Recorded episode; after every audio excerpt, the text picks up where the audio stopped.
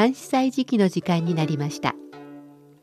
限られた文字の中に悠久の歴史や雄大な景色、時に心のひだが織り込まれている漢詩、日本の俳句や短歌にも共通するところがあるように思います。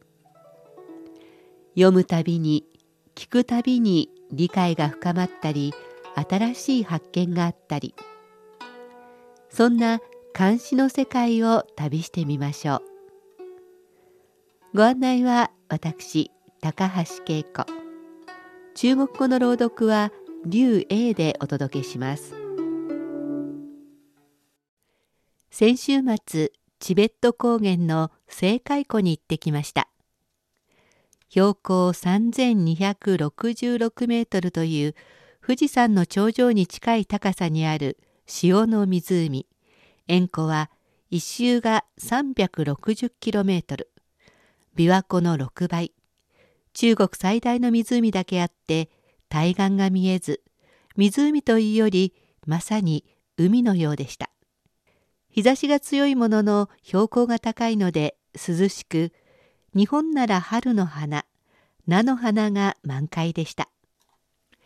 黄色い菜の花の花畑が抜けるようなコバルトブルーの湖面を縁取る景色に心洗われます。起伏のある高山草原と呼ばれる峠を越えていくのですが、この辺りは緑の絨毯を敷き詰めたように草が生い茂っていました。草の色にもバリエーションがあって、忘れられない景色になりました。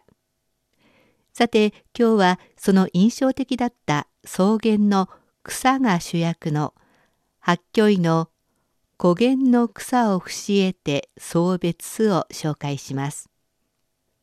古原の草を伏得て送別す、八虚位。离离原上草，一岁一枯荣。野火烧不尽，春风吹又生。りりたり原上の草、一歳にひとたび肥えす。やかやけども尽きず、春風吹いてまた生ず。远方清古道，晴翠接荒城。又送王孙去，萋萋满别情。前半をお聞きいただきました。続いて後半です。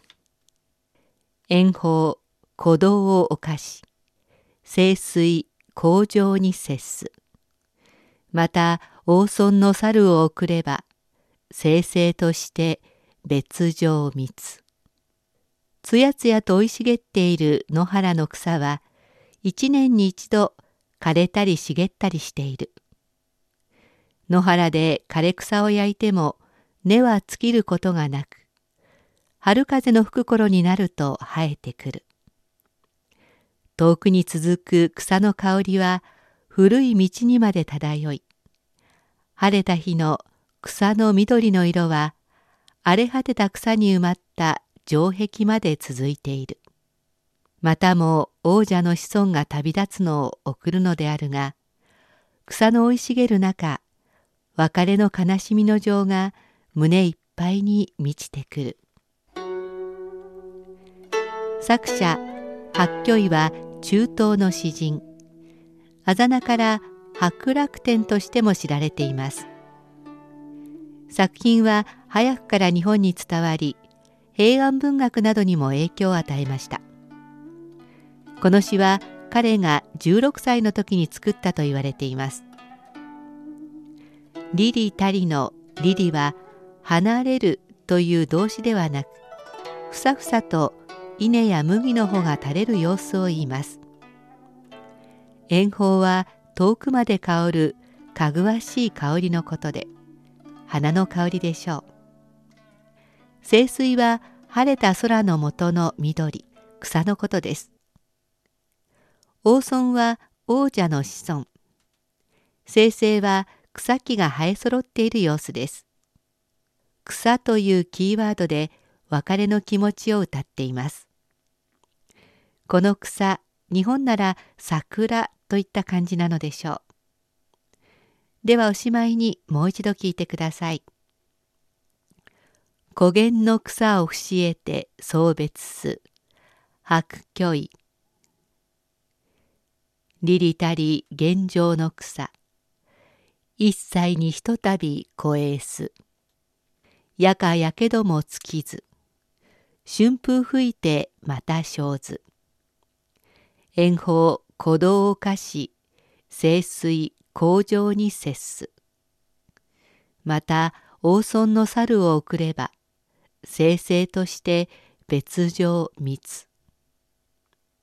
つやつやと生い茂っている野原の草は、一年に一度枯れたり茂ったりしている。野原で枯れ草を焼いても、根は尽きることがなく、春風の吹く頃になると生えてくる。遠くに続く草の香りは、古い道にまで漂い、晴れた日の草の緑色は、荒れ果てた草に埋まった城壁まで続いている。